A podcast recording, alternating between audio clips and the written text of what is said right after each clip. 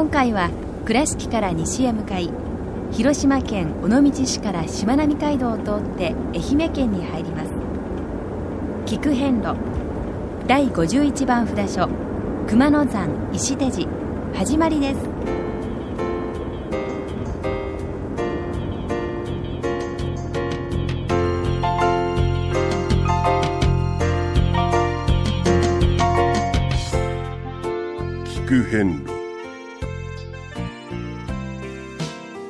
国八十八箇所をお坊さんの先立ちのもと一つずつお送りする番組です。出演は倉敷中島・高蔵寺住職の天野幸雄さん。落語家で矢掛町国正寺住職の桂米広さん。そして杉本京子さんです。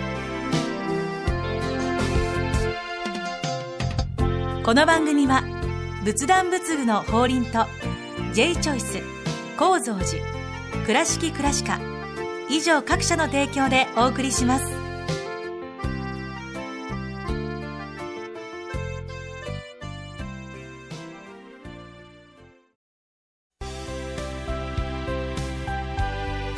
仏壇の法輪は井上の法要事業部として仏壇墓地墓石ギフト商品すべてを取り揃え豊富な品揃えでお客様にご奉仕いたします。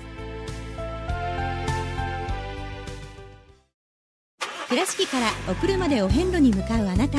車の調子は万全ですか？水島北緑町の J チョイスはあなたの愛車を真心込めて整備点検いたします。安心の車で安全運転。交通安全道中安全はお大師様と J チョイスの願いです。高蔵寺は七のつく日がご縁日。住職の仏様のお話には生きるヒントがあふれています。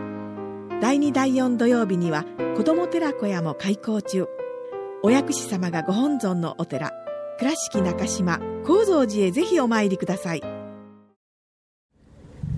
第51番、はい。熊野山国蔵院石手寺様に到着いたしました。はい。やってきました。どうですか？あの頻繁に通る道沿いにそうですね。ありましてね。街中ですね、うんそうですね。車の音が非常に響くんですけどもね、しかしはいはい。とてもあの何かいろんなものがその左門の周りなんでしょうああかいやいやいやありますね。ありますね。大きな仏像あり小さい仏像あり。はい。また橋も、石橋もあって、えーそうですね。はい、うん。非常に賑竜やかも観音様もうん。いらっしゃるよって感じでしょそう。そうですね。はい。何でもござれってね。もうねいろいろはい。集っている。集っている。まさはいにその通りですね、山門で。はい、はい。この山門随分賑やかでございまして、はいはい。えーもう本当に大きな道が通ってますし、ん。周りも土産物屋さんで。はい。じゃあなぜここまでね、あのー栄えておるのか賑やかなのかと申しますと、はい。やはりここはですね、えー道後はい。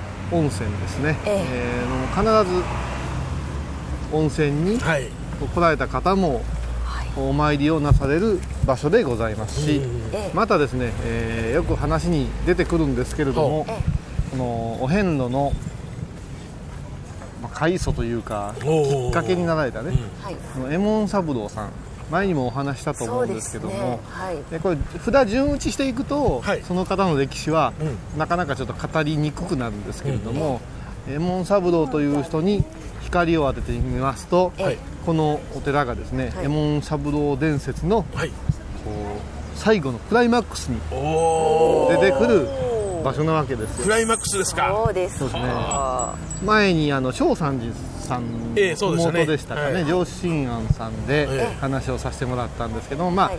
お大師様のね空海様にちょっとひどいことをなされて、でそこから家のこう家督が落ちてですね、はい。どんどんこう息子さんを失ったりしてこう苦労されたわけですね、えそのお詫びに、えー懺悔に空海様に一言謝りたいと、はい。お参りが始まって追いかけて、まあ、お参りじゃないですね。もうとにかく追いかけたんですな。うん。それなかなか会えなかった、はい。その姿が遍路の始まりであるという伝えがあるわけですよ、はい。はい。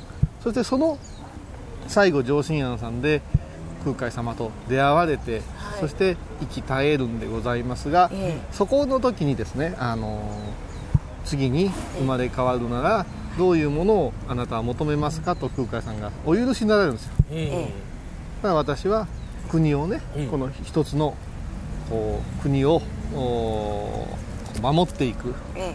立場になってみんなに幸せを与えたいんだというようなはい。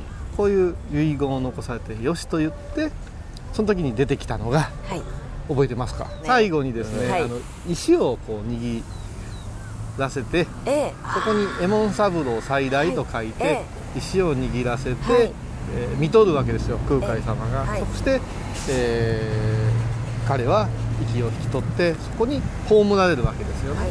そしてそこにねそうそうそう。右衛門三郎さんが持ってった杖をはい。そしてその杖がぐっと大きくなったから上信屋という名前になったというところまでお話したと思うんですが、その話から、ええ。えーとある地域にですねあの赤ちゃんがお生まれになって、い。つまでたっても手を開かぬ子供だったわけですよ。赤子だったわけですはい。そしてその地域の偉い和尚さんがえぐっと拝みますと手を優しく開かれまして、はい。その中にえ右衛門三郎再来と。書かれた石が出てきたんですよ。なるほそどのお話がえ残ってる場所がまさにここで石を握った手で石手地つながりました。よ。それまでそのおじゅっさんはねえ安養寺というお寺の住職さんやったんですよ、ええ。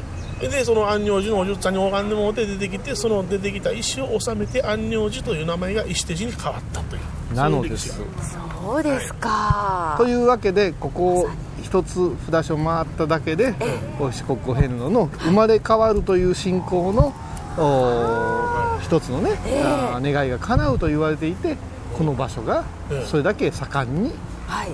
今やもう観光地の中心としているような 役割も担っているという、そうですね。そういうお札所でございます。あ来た時の印象と変わりました今おあ話を伺うと。はいやっぱりあの生まれられたお子さんっていうのは、まあ、右衛門三郎の生まれ変わりははい。やはり地域に貢献されたんですよね。そうそこでもう国士となって偉くなられましてね、はい。でものすごいご活躍をなされたということでこの町が栄えておるということで地域それから県外内外からの方々のお参りも多いからすごく賑やかなわけですよ。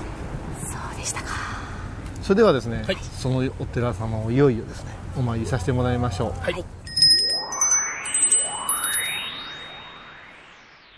はいはいえー、ね、はい。両脇にお土産物屋さんがずらーっとありますね。参道をはい。あのー通りましてですね、はい。通り抜けまして、うん。えー今あの三門の前に出てます。はい。でこれ何門ですかって言われた時に、うん、大門や中門やいろんな言い方がありますよね、あるんですね、うん。ですけどもねあの基本的にですね、うん両脇にはい。仁王さんがおったらはい。仁王門です。そうですね。そのままでいいですね。はい。はい。仁王門です。この仁王門はですね、うん。ここの仁王門はですねえ近くに寄ってしまうとあまりこう大きさに気づかないんですけども、えかなりのねかなりなもんですよこれ。かなりの大きさで、うん。見上げて見実はこれ国宝なんですね。でそうですか。ええ。国宝ですかはあ。そう言われるとなんかよく見えてきましたね。というかこの維持の仕方がね、ええ。千社札ももうあの貼れ貼らないように心がけてますし、わらじもですね、はい。あの今までいろいろ見せてもらったわらじの中でもですねえまず立派ですよ。これ毎年されてるんですかね。綺麗ですよね。綺麗ですね。はい。うんこのわらじねあの、長くぶら下げてるとね、うん。だんだんだんだん湿気を含んでね、うん。ザラーっとなってくるんですけどキュッと締まってるっていうことは、えー決まった時にはい。決まった形で、えーされてるということでやさすがね、あのーこの一山は大きいし、えー信者さんにすごくですね応援されてる寺なんですよね。う。ですね。なんかこう使い込まれてる国宝という、はい。そういう場所でございますね。はい。さてですね、ここから、ええ。ー三門くぐりまして境内本堂、それからお大師堂へお参りしましょう。はい。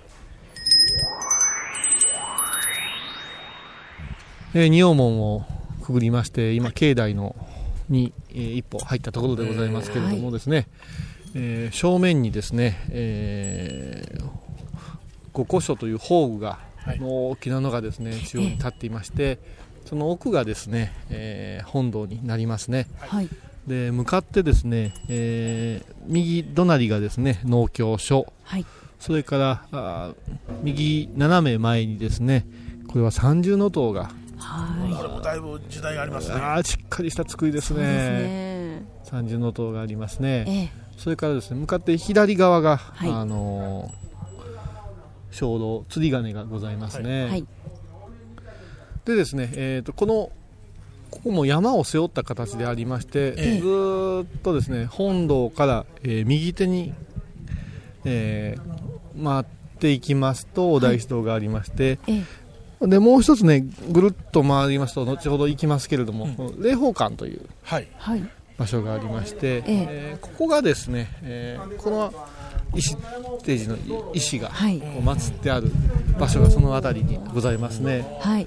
であのーここはだから子供さんの、うんええこのどういうんですか祈願事が多くて、はい。子授けとかね。安安産。安産のね、はい。ええ。このここである石をですねうんいただいて帰ってお守りにしてまた納めると、ああそうああそうか。恵まれたならば賢者が生まれると、ええなるほどはないありましてね。そういう意味で、えー信仰を集めてますね、こう説明なされてるね、こう本とかそういうのと、この公演が絶えることなくっていう表現をよくされてるんですけど、本当にですねずーっとお線香がですね、境内をねくゆっている、ええ。それぐらい人がうん。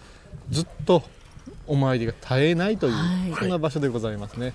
それではですね、えー本堂大師堂お参りさせていただきましょう。はい。はい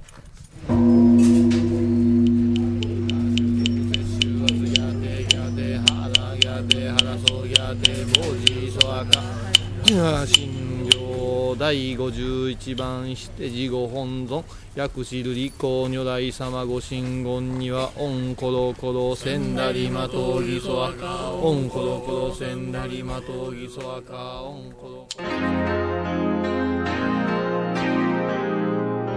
聞く遍路。懐かしい昭和の倉敷美観地区倉敷市本町虫文庫向かいの「倉敷倉歯科」では昔懐かしい写真や蒸気機関車のモノクロ写真に出会えます。オリジナル絵はがきも各種品揃え手紙を書くこともできる「倉敷倉歯科」でゆったりお過ごしください。仏壇の法輪は井上の法要事業部として仏壇墓地墓石ギフト商品すべてを取り揃え豊富な品揃えでお客様にご奉仕いたします。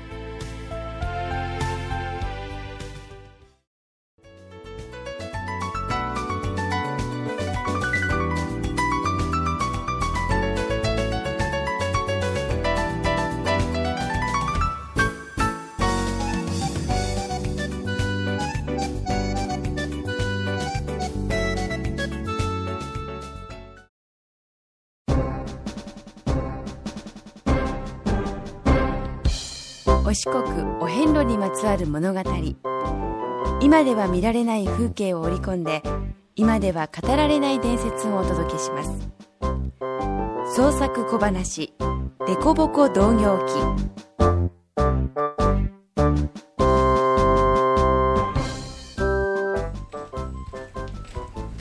おいゴンタ宝物館見てきたか？おうおうおう見てきた。はあ見てきた。どないしたんや？いやここはあの右衛門三郎再来と書いた石が収められた境に第51番お札所の石手寺という名前になったんやな。ああそうやそうや。昔はな安寧寺という名前やったらしいで。ほんだらお大さんの時代は第51番安寧寺やったんや。いやちょっと待っちやお前根本的に間違うてへんか？お大さんの時代には札所なんかあれへんで。え？あのなお大師さんが歩かれた足跡をしとうて札所っちゅうのは後からできたんやあそうか。お大師さんもわいらみたいにご朱印いただいてたんとちゃうの？500円払うて。いやそやないがな。いやまあお大師さんもなお寺を建てて社会貢献に奔走しはった行基菩薩という方の遺徳をしたってお歩きになられてたんやという説もあるけどな。右衛門三郎がお大師さんに会いたい一心で歩き続けたんが今のお遍路の元になったとも言われている。あ右衛門三郎がお遍路を作ったんか？いや作ったわけやないけど歩く形が庶民に広がった物語やな。お大師さんに無礼を働いてその懺悔の旅に出た右衛門三郎お大師さんに巡り会えた時罪が許された。お大師さんは汝の寿命も今日限りなれば来世は天上界なり極楽なり望み通りにしてやるとおっしゃった。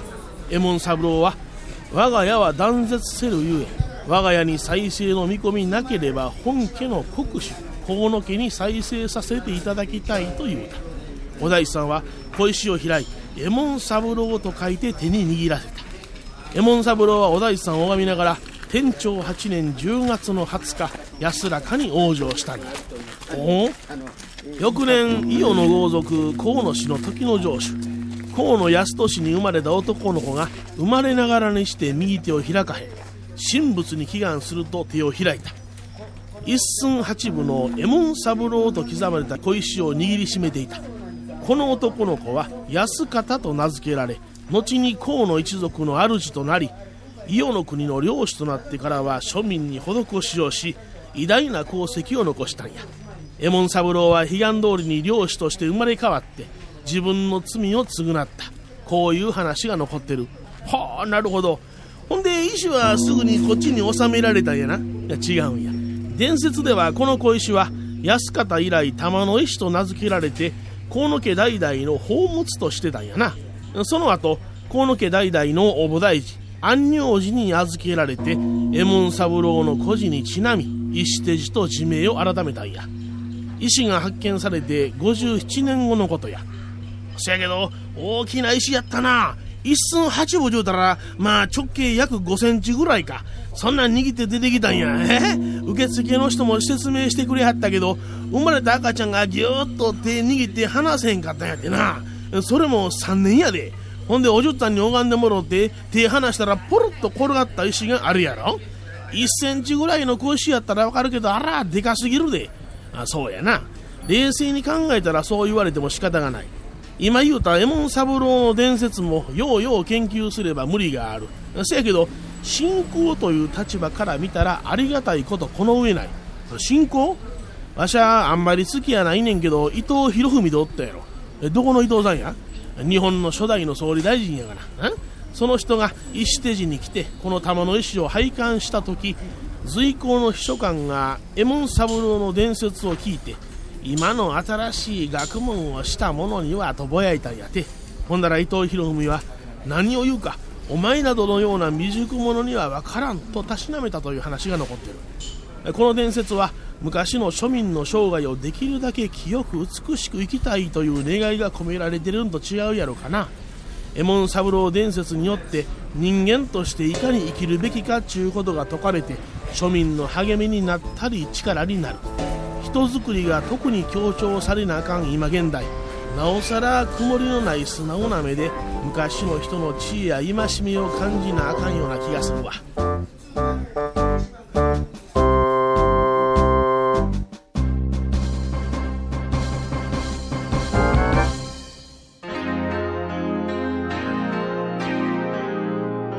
聞く変路。えー石手寺さんをはいお参りをさせていただきまして、はい。あの今石畳のね上をね歩いてるんですけどもそうですね。仁王も見たところですね。はい、そうですね。ずっと参道がありましてね、ええその、あの、右側、左側にですね、両方にそのお店がね、ありまして、いろんなものが売ってますよ。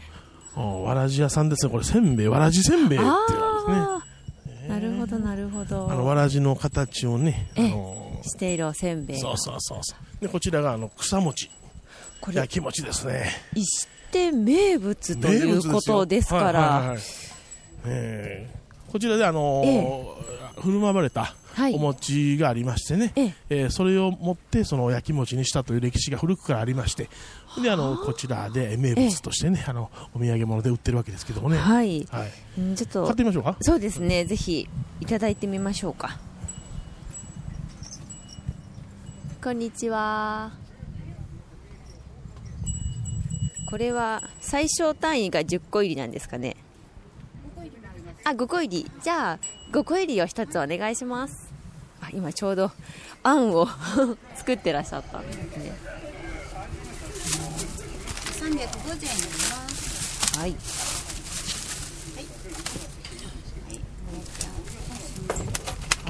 こちらに並んでるのはこれは出来たてなんですか？そうですね。へえあその鉄板のようなもので焼いて中にあんを、はい。うー。んわかりました。ありがとうございます。ぬくいですか？温かい。あでも心温かいです、ね、心温かい。炎温かい、はい。あそうですか。ああ小井さんおりますあそこに。はい。なんかあのー普通の観光客に混じって写真撮ってますわ。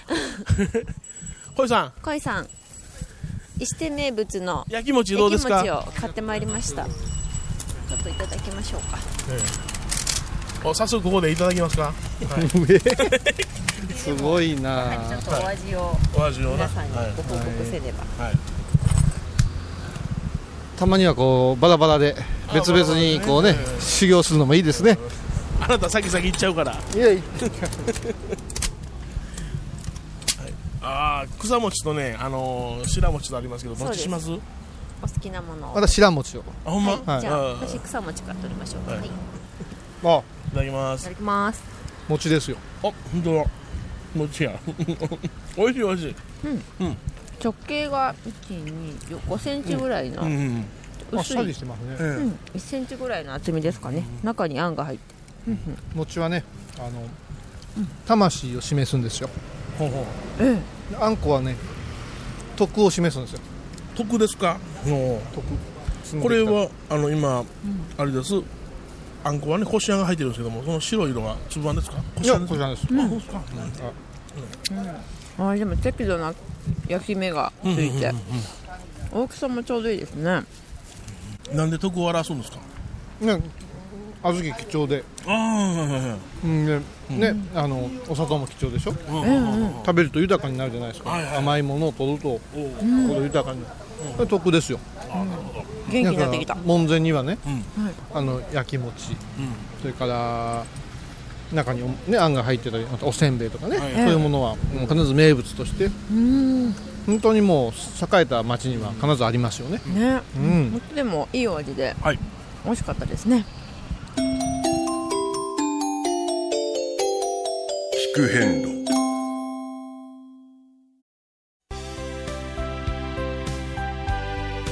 仏壇の法輪は井上の法要事業部として仏壇墓地墓石ギフト商品すべてを取り揃え豊富な品揃えでお客様にご奉仕いたします。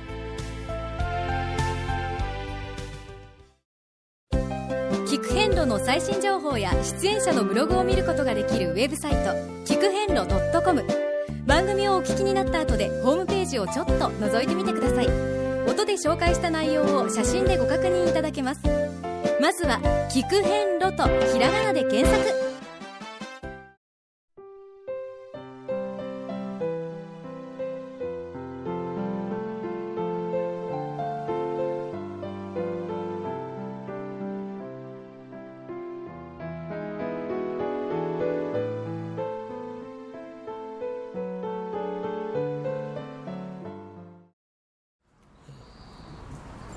えーまた再びですね、えー道沿いのですね、はい。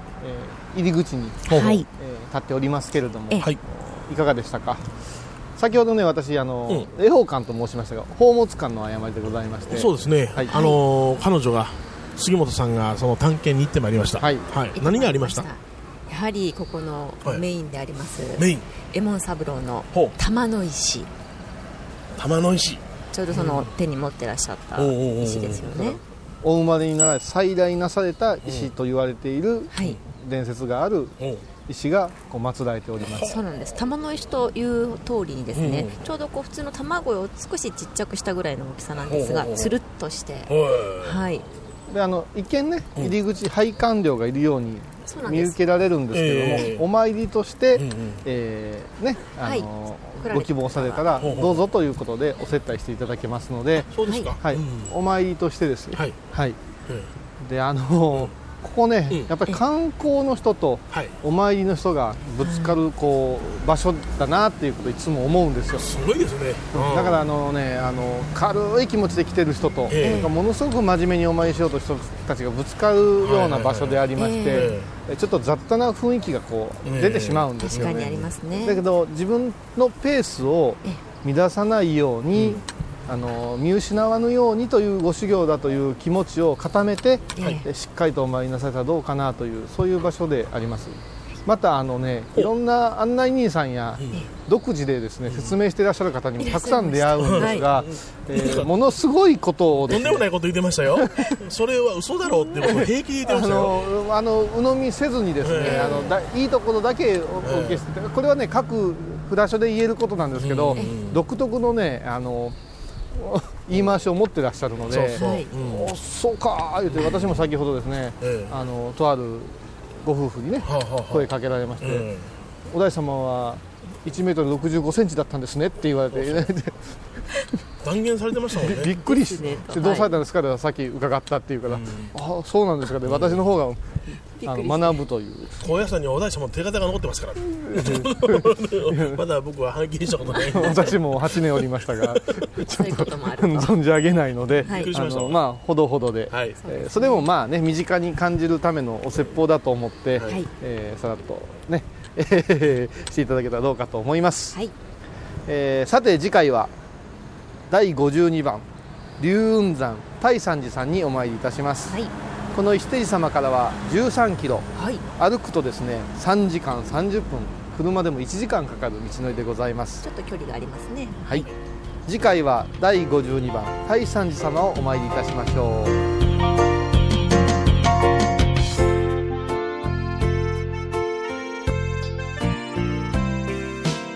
聞く遍路。今回は第51番札所熊野山石手寺をご紹介しました石手寺は愛媛県松山市にあります。では倉敷からのルートです。まず山陽自動車道か国道2号線で広島県尾道市へ。そこからしまなみ海道を通って愛媛県に入ります。四国に入ったら今治小松自動車道松山自動車道を通って松山インターチェンジで高速道路を降り松山市内道後温泉方面へ進みます。路面電車の道後温泉駅から奥道後方面に1.2キロほど進むと石手寺に到着です。それでは次回も一緒にお参りしましょう。